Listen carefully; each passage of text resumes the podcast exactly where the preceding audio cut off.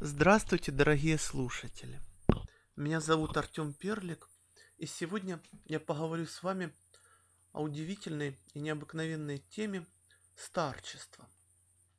Кто такие старцы, зачем они нужны в этом мире и что они миру дают.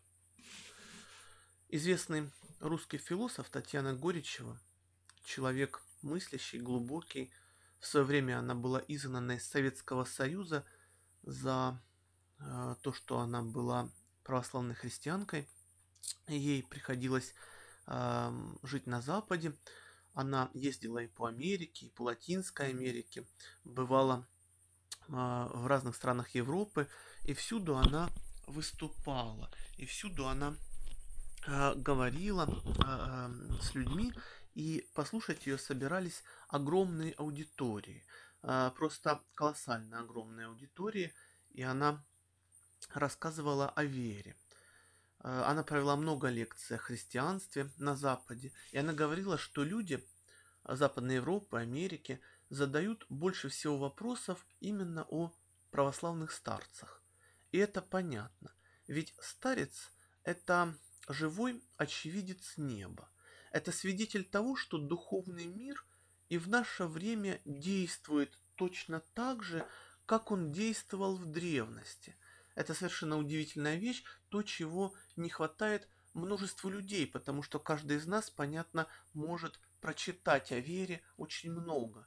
И сказания минувших эпох о чудесах подвижников, о их необыкновенной жизни, о их небесной любви часто кажутся современному человеку сказкой, но пройти мимо живых носителей Христа, мимо старцев, он не может. А, я вспоминаю, как святой Паисий Афонский рассказывал, э, что один человек пришел к нему и сказал, я не верю в Бога, но я верю в святых.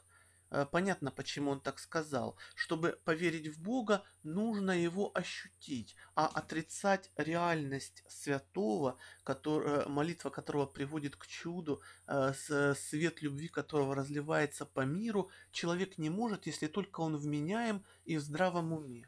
И в мире, где почти все живут по закону эгоизма, видеть того, кто живет по закону неба, это неслыханное чудо.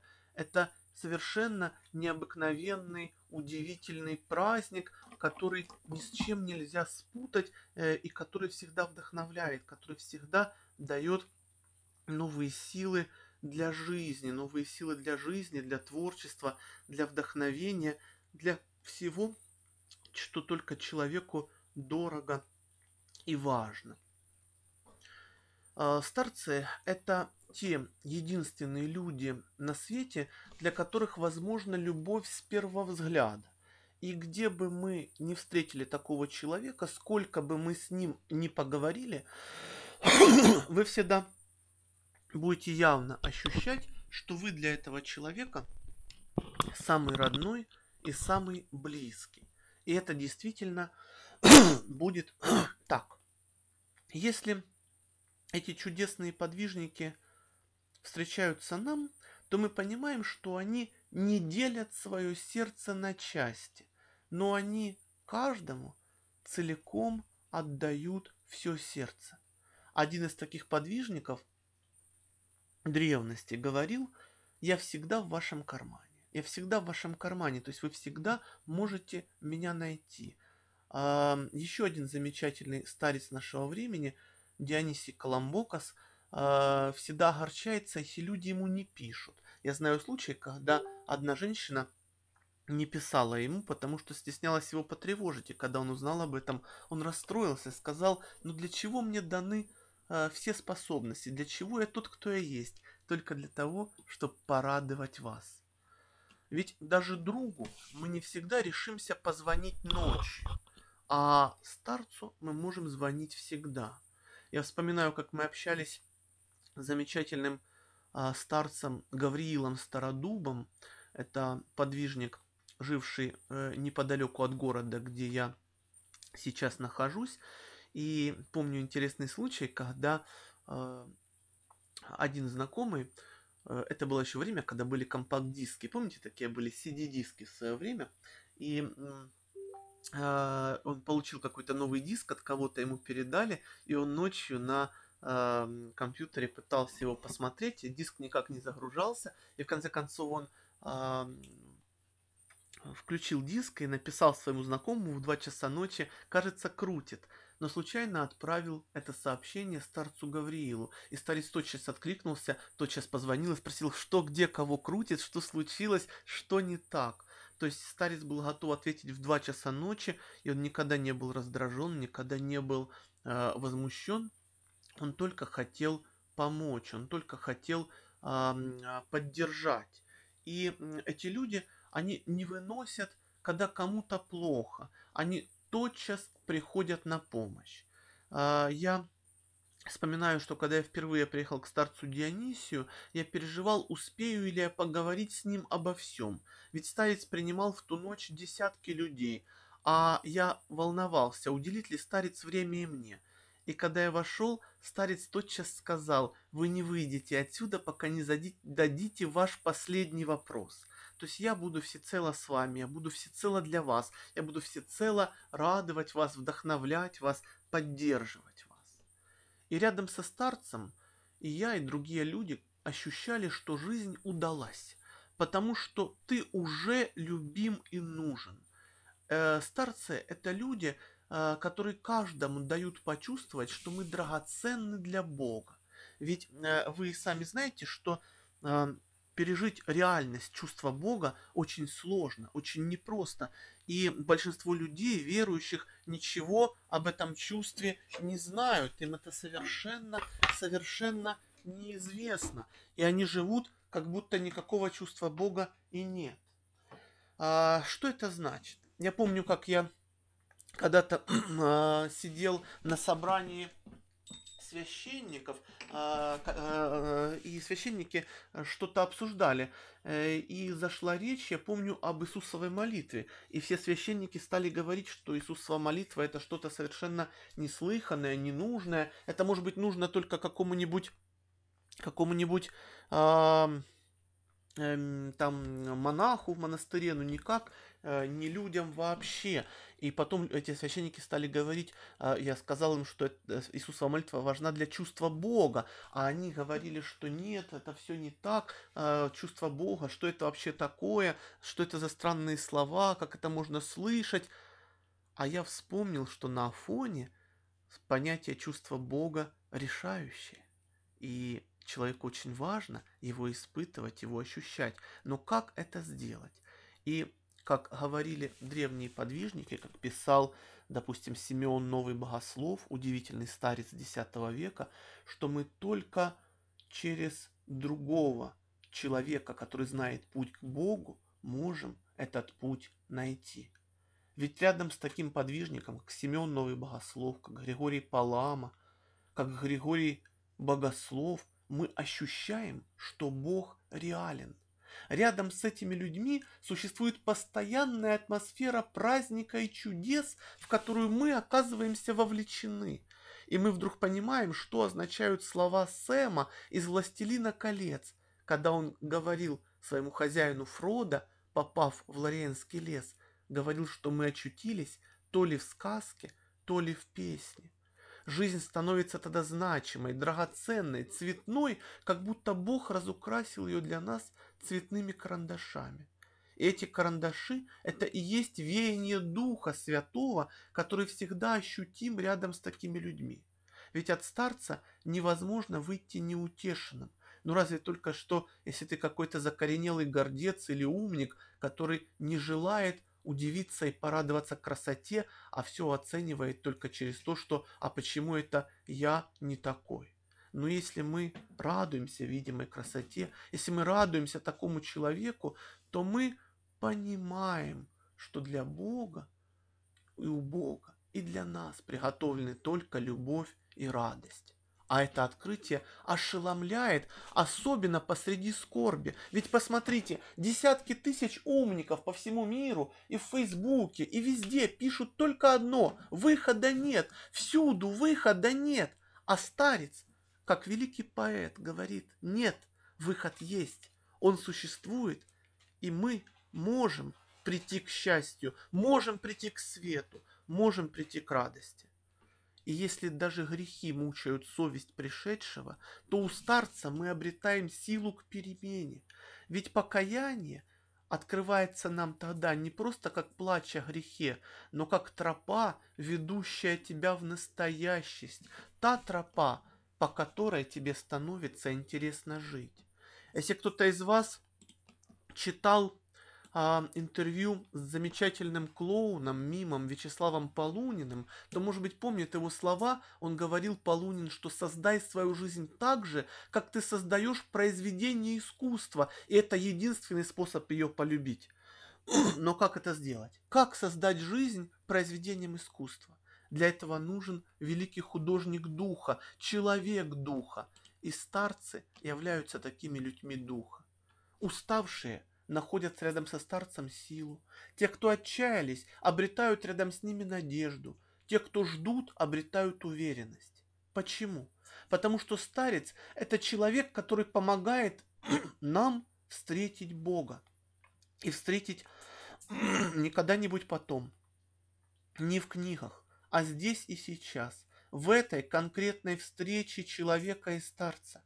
А Бог не может угнетать, не может пугать, не может мучить и огорчать. Бог слишком много света для нас приготовил. Но людям кажется часто, что мир уродлив, сер и ничтожен, а мы одиноки в нем. Помните, как писали, писал один поэт, мир уродливый, люди грустны. Старец открывает, что все совсем не так. Старец открывает, насколько верны слова Евангелия, ибо так возлюбил Бог мир, что отдал Сына Своего Единородного, дабы каждый верующий в Него не погиб, но имел жизнь вечную. Для многих из нас слова Нового Завета могут как будто притереться, но рядом со святыми такие слова оживают в сердце, и мы тогда видим, какая правда за ними стоит. В далеком IV веке ангел-хранитель открыл некому египетскому отшельнику, что Бог желает, чтобы мы приходили к его свету через людей. Тогда он является сам и дивно сияет в сердце святых и открывает, что образ Божий, который может быть в нас, который может расцветать в нас, это не пустой звук. И такие светоносные, светодарящие люди – это и есть старцы. Но это и их ученики, которые, как свет от света, зажигаются на небосклоне человеческой жизни, чтобы чутко и нежно вести целый мир к добру. Что и как видят старцы? Один из лучших образов старца в мировой литературе – это толкиновский волшебник Гэндальф. Помните, волшебник Гэндальф, он прибыл в Средиземье из Валинора. Валинор в Средиземье – это образ рая, райской земли. И поэтому Гэндальф твердо знает, что рай существует. Он знает о пути туда. Все христиане постепенно восходят к зрячей вере. Не просто к вере, когда они прочли, что Бог есть, и пришли к выводам, анализируя исторические, археологические, биологические, физические факты, но к вере, которая видит Господа сердцем. А старец уже не верит, что Бог есть. Он знает об этом лично. Видите, какая разница? Э, верить и знать. Старец – это тот, кто имеет Бога в себе и отсюда реально знает о нем. Ведь с точки зрения богословия Существует четыре ступени отношения людей к реальности мира духовного. Первое, самое распространенное, когда человек не чувствует духовный мир и отрицает его бытие. Вторая, когда человек доверяет очевидцам, но сам живого чувства бытия мира духовного не имеет. Это самый распространенный вид в, э, в церкви. Все верят в церкви, что Бог есть, но мало кто его чувствует, мало кто его знает. Третье – это когда человек не просто слышал об истинах веры, но он ощущает их. Допустим, он не просто читает, что все подвижники находятся в церкви в глубочайшем родстве, но лично в молитве переживает этот опыт родства. Но есть и четвертая степень, самая высокая. Это когда человек ясно видит духовный мир, так же ясно видит, как обыкновенный человек видит миску с картошкой перед собой. Конечно, такое восприятие возможно только по мере исцеления органов познания, как говорит об этом святой Исаак Сирин и продолжает развивать его мысль в 20 веке святой Иустин Сербский, Иустин Попович или Иустин Чилийский, у него много э, прозвищ, и вот у Иустина Чилийского есть целая э, книга, посвященная э, гносеологии, посвященная исцелению органов познания, где он развивает мысли Исаака Сирина, и где он показывает, что человек, который приобщается благодатному Божьему взгляду на мир, он начинает созерцать творение в Боге. Э, Григорий Палама интереснейшим образом рассуждает об этом в своем так называемом Святогорском Томасе, который был написан паламитами а, против варламитов. И там он говорит, что как а, древний иудей не мог вынести слов о Троице, потому что ему казалось это каким-то кощунством, так и современный человек, не имеющий опыта Бога, если кто-то станет ему рассказывать об этом опыте реально, он просто или забьется в угол, или закричит, э, что тот, кто ему рассказывает, в прелести, потому что такого как бы быть не может. Ведь обычный человек, даже мудрый, как правило, видит мир в неком луче причинно-следственных связей. Он предполагает, что и как может быть. А старец это иное. Старец это тот, кто видит весь ковер сплетающихся в узоры событий. Старец видит глубину устроения души человека.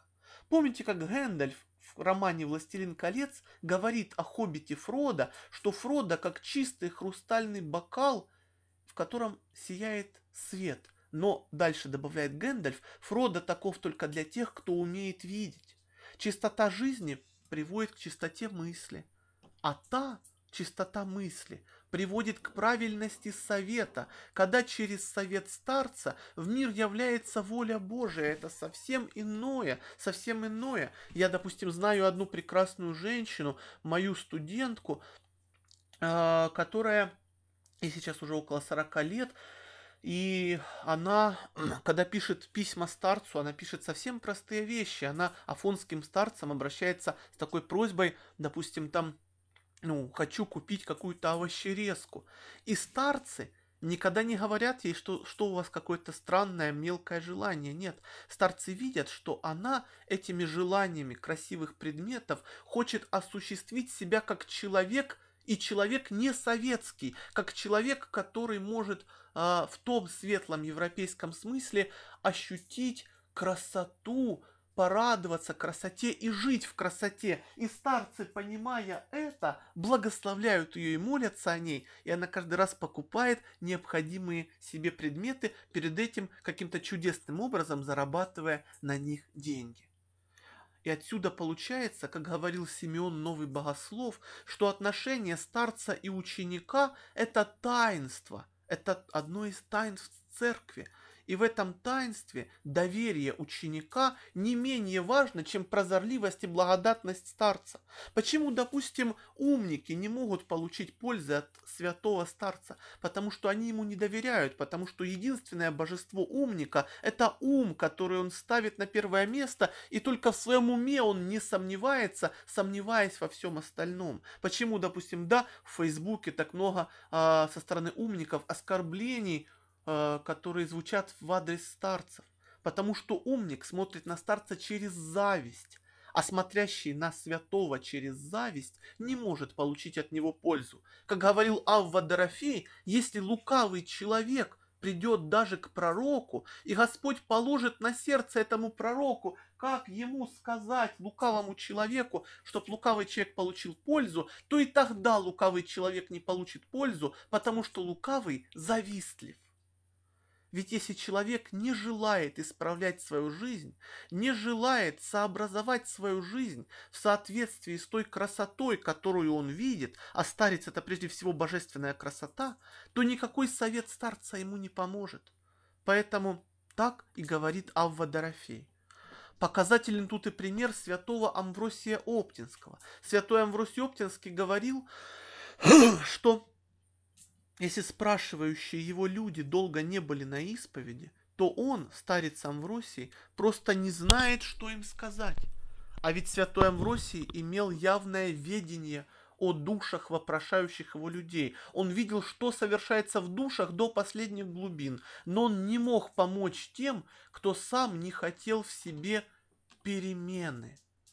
А другой старец, мой духовный дедушка Виталий Сидоренко, учитель старца Гавриила Стародуба, говорил, что и знаешь, что происходит с человеком, и видишь, что нужно ему сказать, чтобы помочь, но понимаешь, что он ничего из твоих советов не исполнит и не изменится. Бывает и такое состояние. Но старец, он старается помочь всем. Ведь старец это свидетель реальности духовного мира, это проводник в этот мир. И в те минуты, когда враг рода людского нападает на живую веру человека – а он нападает на каждого человека, имеющего живую веру, то такому человеку достаточно вспомнить образ старца, чтобы обрести уверенность в реальности Божьего существования. Страдающим достаточно вспомнить старца и его наставления, чтобы увериться в счастливом конце. Поэтому одного только слова такого старца – как тот же Семен Новый Богослов, как Василий Великий и им подобные, достаточно, чтобы радость пришла туда, где ее не было прежде. Я помню одну свою студентку, которую зовут Наташа. Она в свое время поступала в медицинский университет. Она училась старательно, но при этом ощущала себя никчемной и ни на что негодной. Это было связано с детскими травмами, когда ее родитель считал, что она глупая, бесполезная, дурная, и с тех пор никакие успехи в учебе не могли ее разуверить. Наступило время первой сессии в медицинском университете, и Наташа начала паниковать. Она боялась, что она не сможет сдать ни одного экзамена. Это было не объективно, объективно она все хорошо знала, но она боялась, потому что ей казалось, что она никчемна. И тогда она написала письмо старцу Дионисию Коломбокасу, а тот ответил, Поздравляю и жду вашего диплома. Вроде бы простые слова. Но в этих простых словах содержалась такая сила Господня, что они, эти несколько слов, окрылили Наташу. И она ощутила впервые в жизни, что ее жизнь драгоценна для Господа, что сам Христос верит, что она справится, что она сможет нести людям добро и радость.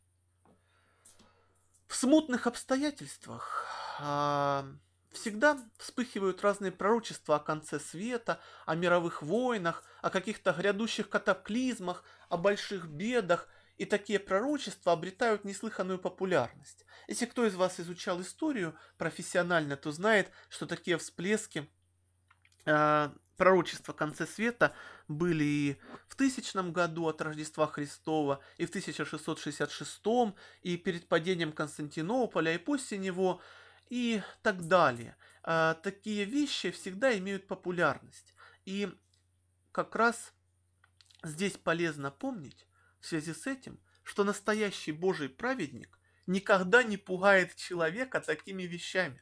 Что всякие глупейшие рассказы о конце света, э, всякие рассказы о том, как плохи другие страны, о том, как плоха молодежь и тому подобная ерунда, такими вещами – занимаются лжеподвижники или младостарцы, но настоящие старцы никогда такого не делают. И в связи с этим нужно понимать, что Божий человек не пугает, что Божий человек, как великий поэт, предлагает выход. Потому что Бог, как сказано в Писании, не Бог не устройства, но Бог мира – и таковы его люди. Помните, как Господь говорит в Ветхом Завете, утешайте, утешайте люди моя. То же самое делают и его подвижники, то же самое делают и его старцы. Они утешают тем, что Бог вошел уже во все обстоятельства всех жизней и всех добрых, ведет уже сейчас к счастливому концу. Поэтому не спешите верить смущающим слухам, даже когда в интернете пишут, что эти смущающие слухи исходят от великих людей.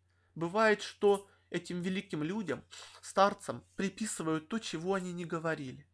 Настоящий старец, это важное правило, никогда не вносит в душу слушателей разлад, хотя недобрые люди нередко приписывают старцам то, что они не говорили. Допустим, э, по интернету гуляет множество диких пророчеств от святого Лаврентия Черниговского. А мне вспоминается, как один современный старец говорил об этих пророчествах, что никто никогда не знал о том, когда и кому они говорились. И вообще говорились ли они, а скорее всего, может быть и нет, потому что Святой Божий не может пугать. Прочитайте жития Серафима Саровского, прочитайте классические жития оптинских старцев, Амвросия, Льва, Моисея, Антония, и вы увидите, что благодатное слово настоящего подвижника не пугает, но окрыляет, возносит, утешает, радует, дает силы жить. Вот, допустим, к Серафиму Саровскому приходит человек и спрашивает святого Серафима Саровского о дате конца света. И что же отвечает ему Серафим Саровский? Может быть, говорит, что да, уже скоро? Нет, вовсе нет. Серафим Саровский сначала ему говорит, терпеливо объясняя, что никто на земле знать дату конца света не может, а потом очень добро говорит, Господь милостив, может еще тысячу лет протерпит. Как это не похоже на хвастливые заявления всех духовно нездоровых людей о том, что дата конца света им известна. В одном монастыре был такой смешной случай. А, как-то раз приехал туда лектор и стал рассказывать им как раз о том, что в Евангелии Господь говорит, что никто не знает конца света, кроме Бога, да? А какой-то монах такой говорит, ой, а я знаю. Ну, монах был такой глуповатый, совершенно глуповатый, то а я знаю. А ему говорят, откуда ты знаешь? Он, а мне, э, вот, мне э, голос был. А, и что? Вот, э, когда же? А он, а я забыл. Ну, конечно, это анекдотичный, смешной случай. Настоящие старцы так никогда не делают. Они не пугают человека и не вторгаются в то, что в латинском богословии называется «goddes privativ», э, частное дело Бога. Они, старцы, умеют чувствовать тайну. И подлинный старец видит Божью волю в том, что происходит с человеком, а значит и повод к радости, потому что Божья воля – она всегда ведет человека к радости, а не к страданию. Поэтому, когда вы читаете какие-то дикие слухи каких-то странных людей, которых выдают за подвижников, и эти вроде бы подвижники всех пугают какими-то грядущими войнами и катастрофами, не верьте. Дух Святой назван в Евангелии утешителем. И люди Божьи утешают, а не пугают. Христос и о трудностях говорит в свете грядущей славы и той радости, что ждет претерпевших праведников еще на земле. Но и наоборот, если какая-то мысль, встреченная нами, пугает, тревожит нас, то эта мысль не от Бога, либо, по крайней мере, враг примешивается к ней и извращает наше видение ситуации. Это очень важно, когда мы обращаемся к таким вещам. Когда мы обращаемся к мысли святых людей.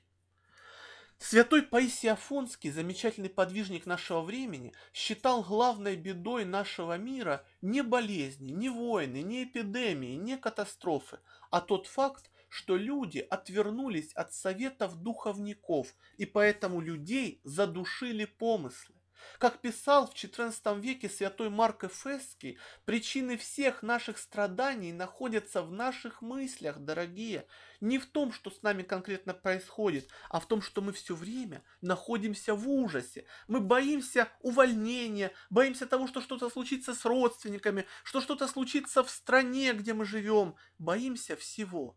И когда ученик идет к своему духовнику, к своему старцу, чтобы открыть ему душу, то духовник дает возможность ученику посмотреть на мир, ситуацию и себя Божьим взглядом, то есть укрепляет его думать и видеть правильно. Свят... Замечательный, удивительный подвижник нашего времени, Сафроний Сахаров, ученик святого Силуана Афонского, говорил, что это главный дар вообще монашеской жизни, чистота ума, правильность мысли, адекватно познаваемому миру. И этот дар может быть не только у монаха, он может быть у всех, как говорит Игнатий Бринчанинов, кто идет к правильной мысли через послушание духоносному наставнику и через него усвояет правильный взгляд на бытие. Вспомним тут Иоанна Златоуста, который говорит, что Писание желает, чтобы все жили жизнью монахов, хотя бы и имели жен. Да не пугают вас эти слова. Святой Иоанн никого не зовет в монастыри. Он имеет в виду другое. Он имеет в виду, что совершенство может быть с каждым, кто учится у святого наставника. То есть путь к чистоте ума – это не только сугубо монашеская практика, и э, она может быть повсеместной, если бы только люди ее хотели. Она могла бы быть общей дорогой для всех, кто хотел бы обрести радость. Ведь это послушание наставнику, оно есть усвоение божественного, а, усвоение подлинного взгляда. Наставник исцеляет взгляд, это очень важно. И такое послушание, а, люди часто боятся слов. Что такое послушание? Особенно боятся там, где этими словами играют, и где через эти слова людей заставляют делать что-то, а, да, себе в угоду. Но когда старец и ученик, здесь послушание совсем другого рода.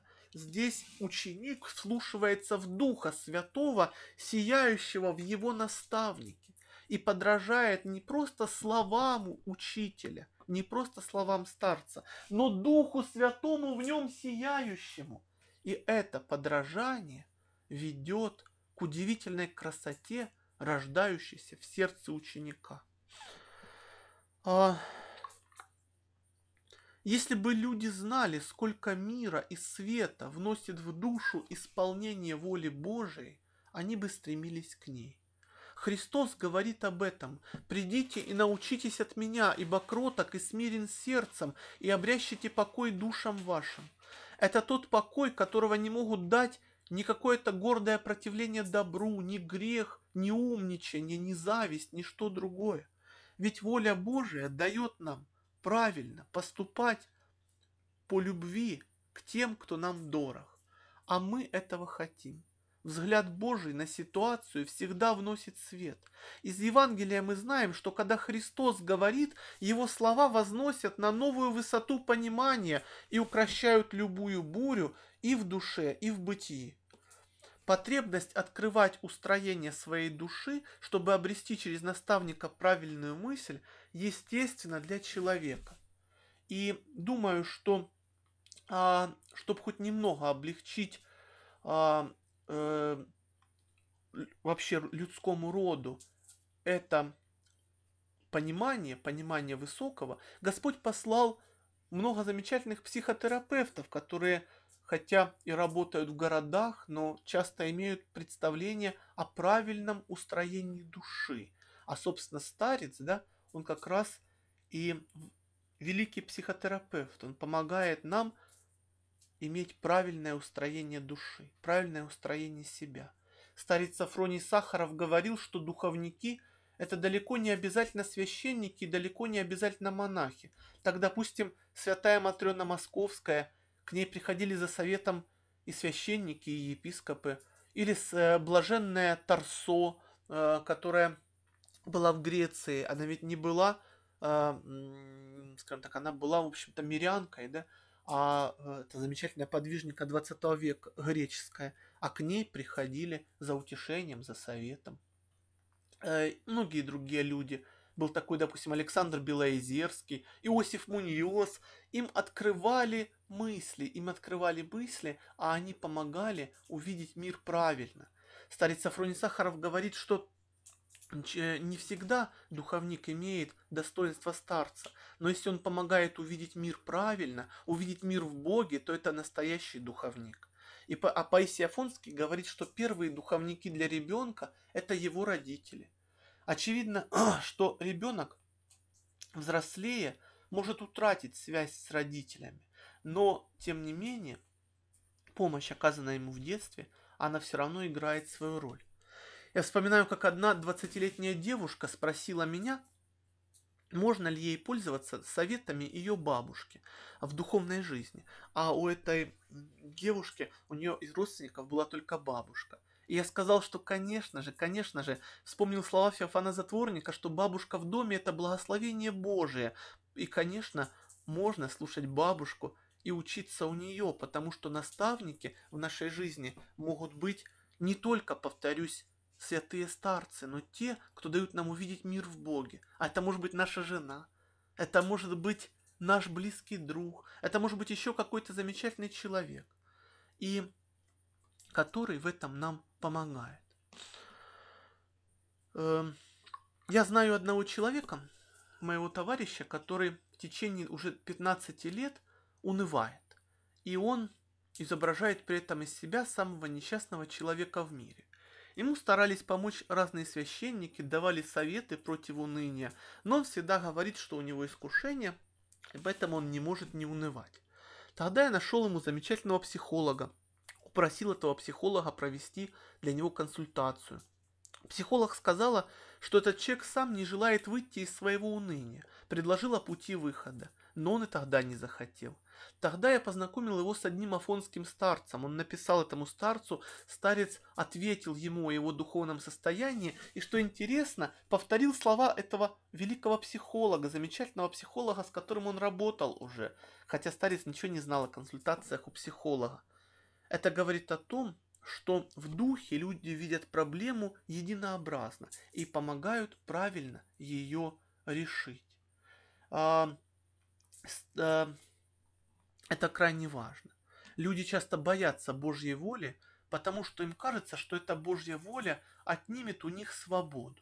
Но в действительности Божья воля отнимает у нас только страсти. А в жизненном плане Божья воля дарит необыкновенный творческий потенциал, в котором человек преображает в красоту и себя, и мир вокруг себя. Ведь все формы человеческой жизни и деятельности Бог может наполнить Духом Святым.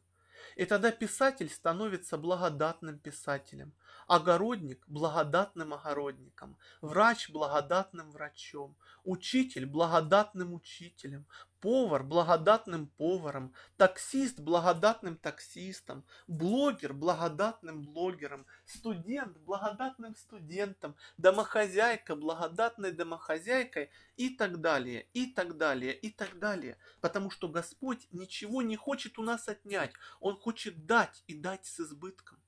Одна моя студентка еще до прихода в церковь говорила, что она имеет в жизни две радости. Она любила петь на свадьбах, она профессиональный певец и любила водить большие компании друзей. Придя в церковь, она волновалась, что ей пришлось отказаться и от первого, и от второго. Ей казалось, что петь на свадьбах не особо благочестиво, а, а, а в компаниях друзей, естественно, люди выпивали, и она от этого отгородилась. Но она огорчалась, что ее жизненные радости ушли. Но прошло немного времени, и она увидела, что Господь вернул ей и то, и другое. И вместо свадеб она стала петь на клиросе, а, а, и у нее появились уже компании не с пивом и сигаретами, но замечательные молодые люди, с которыми она общалась и общается.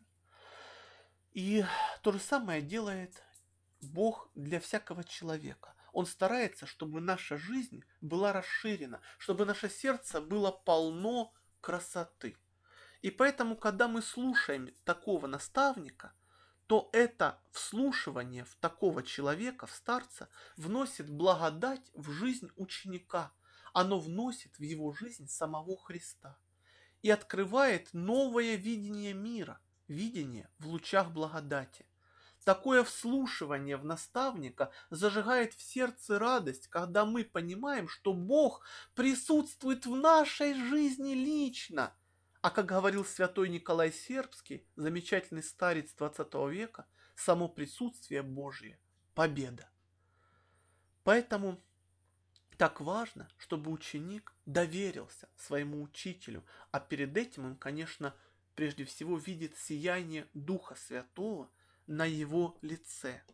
Поэтому ученичество у старца – это вовсе не выспрашивать благословения на каждое действие. Знаете, многие тоже боятся, думают, вот как я стану учеником, это же постоянно все спрашивать. Вовсе нет – Старец не говорит тебе открыть форточку, закрыть форточку. Старец не говорит тебе переклеить обои. Э, или э, не говорит тебе, э, кто должен быть твоим мужем. Не говорит тебе, вот как строить семейную э, жизнь. Нет. Старец делает другое.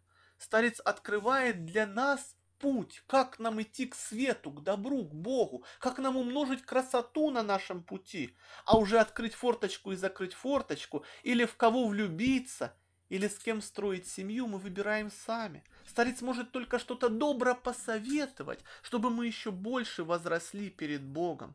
И он указывает направление жизни, то направление, которое оказывается соприродно и нам самим. Ведь старец – это человек, который видит мир в потоках, льющийся на бытие благодати.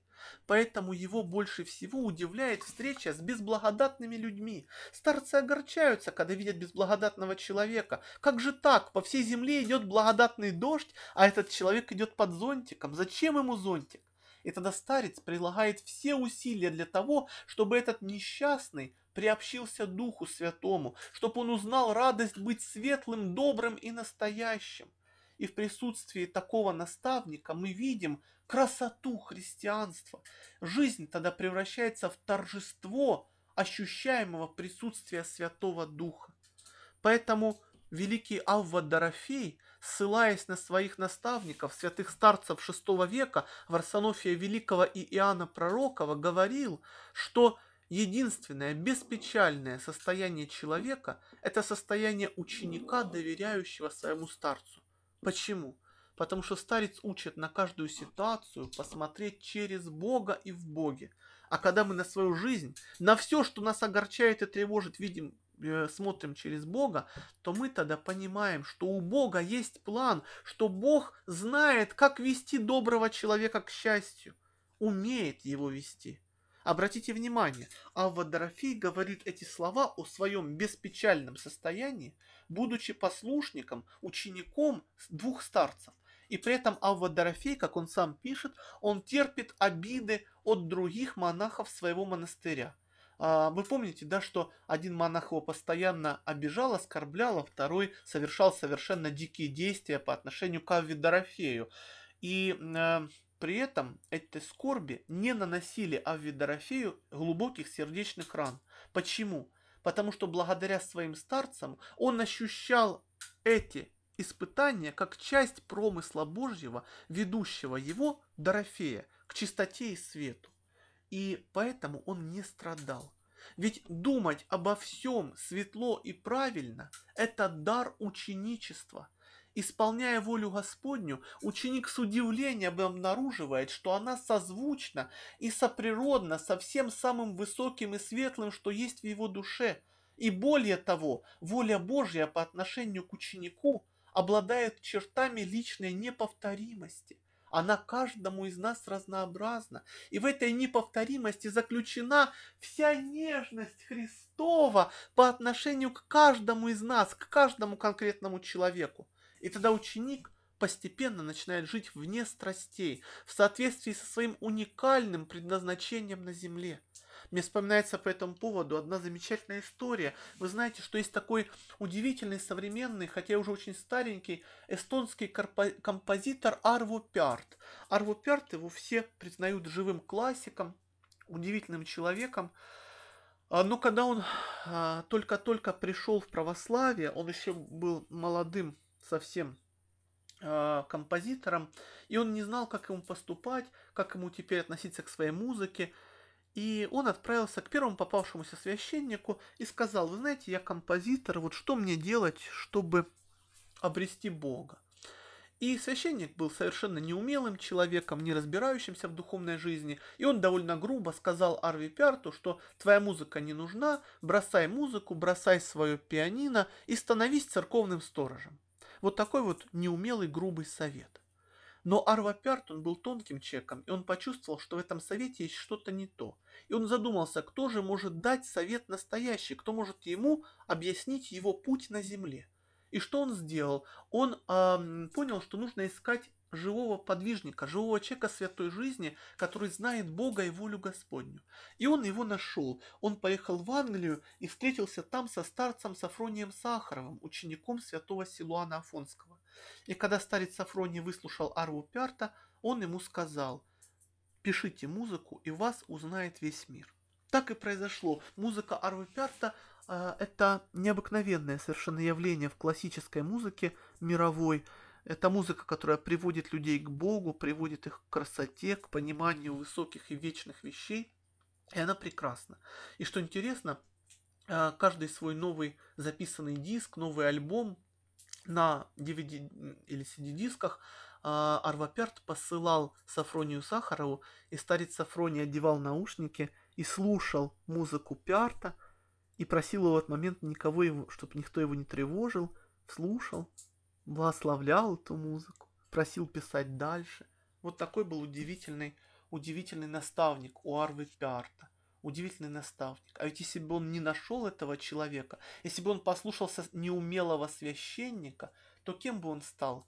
церковным сторожем, но вовсе не, не великим композитором. Видите, дорогие, какая разница в словах святого старца и в словах неумелого человека. Вроде бы и там, и там совет, но совет священника ни в чем не содержал в себе воли Божией об этом человеке искусства, об этом великом композиторе. А слова старца раскрыли для Арвы Пярта предназначение его как композитора на земле. Поэтому, когда говорит старец, то из слов старца зримо льется на мир Дух Святой. Это ощутимо всеми. Это ощутимо всеми. Иоанн Златоуст говорил, что Христос первым искал дружбы апостолов. И старец всегда первым ищет, как внести благодать в жизнь всякого пришедшего к нему человека. Он хочет постоянно, постоянно помогать он в буквальном смысле не может уснуть, если не обрадует того, кто страдает, если не поможет тому, кто страдает. Поэтому Авва Дорофей говорил, что к каждому человеку нужно относиться с благоговением, как к святыне. Это очень редкое отношение даже в церкви. Но старцы, они относятся к другому именно так, как к святыне.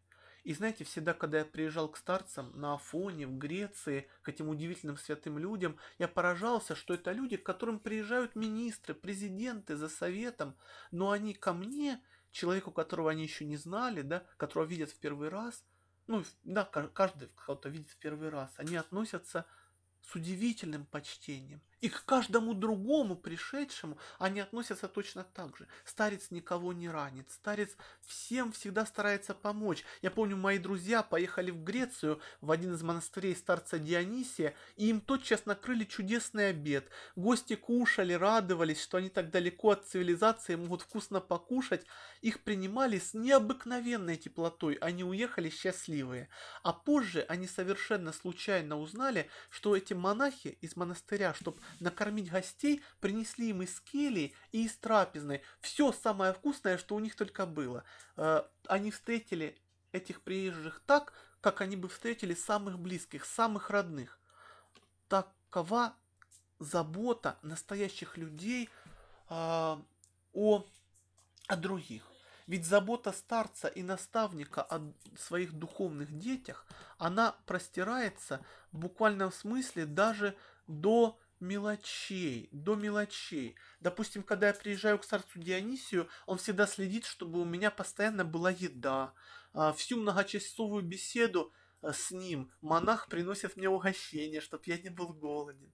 А, а, а когда заканчивается беседа, то старец всех просит пройти в трапезную, всех покушать. Трапезная открытая днем и ночью, чтобы только, а, чтобы только все покушали, чтобы никто не был голоден.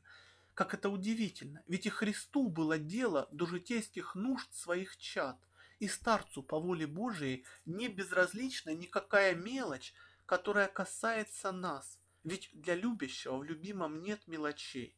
И за такую любовь Господь награждает старца уже и прозорливостью, и прозрением душ, и чудотворной молитвой, и открывает тайны душ к нему приходящих, потому что старец умеет любить а любящий – это тот, кто и является настоящим чудотворцем на нашей земле. Почему святой Макарий Великий в IV веке говорил, что самое великое зрелище – это человек, наполненный Богом, и большего зрелища уже быть не может. Я помню, когда я приехал к старцу Дионисию вечером, и как-то раз в его монастырь, и зашел в трапезную, говорю, я писатель, мне нужно посидеть здесь, э, описать свои впечатления. Меня никто не тревожил, я сидел, писал, мне приносили чай, приносили угощения, все были очень добры, никому и в голову не пришло сказать мне, что я мешаю, хотя это уже было за полночь. А, а, обо мне только была забота, только внимание. Монахи были радостны, монахи были рады меня видеть.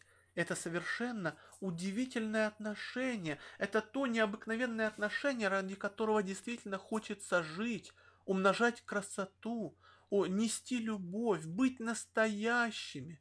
И самое главное, что дает старец, что дают святые старцы и наставники, они дают Бога. Они дают прикоснуться к Богу. А когда мы прикасаемся ко Христу, мы понимаем, как Он прекрасен, и что ради Него стоит жить, и понимаем, почему пророк Малахия говорил о пришествии Господнем, что над миром взошло солнце правды и исцеление в лучах Его.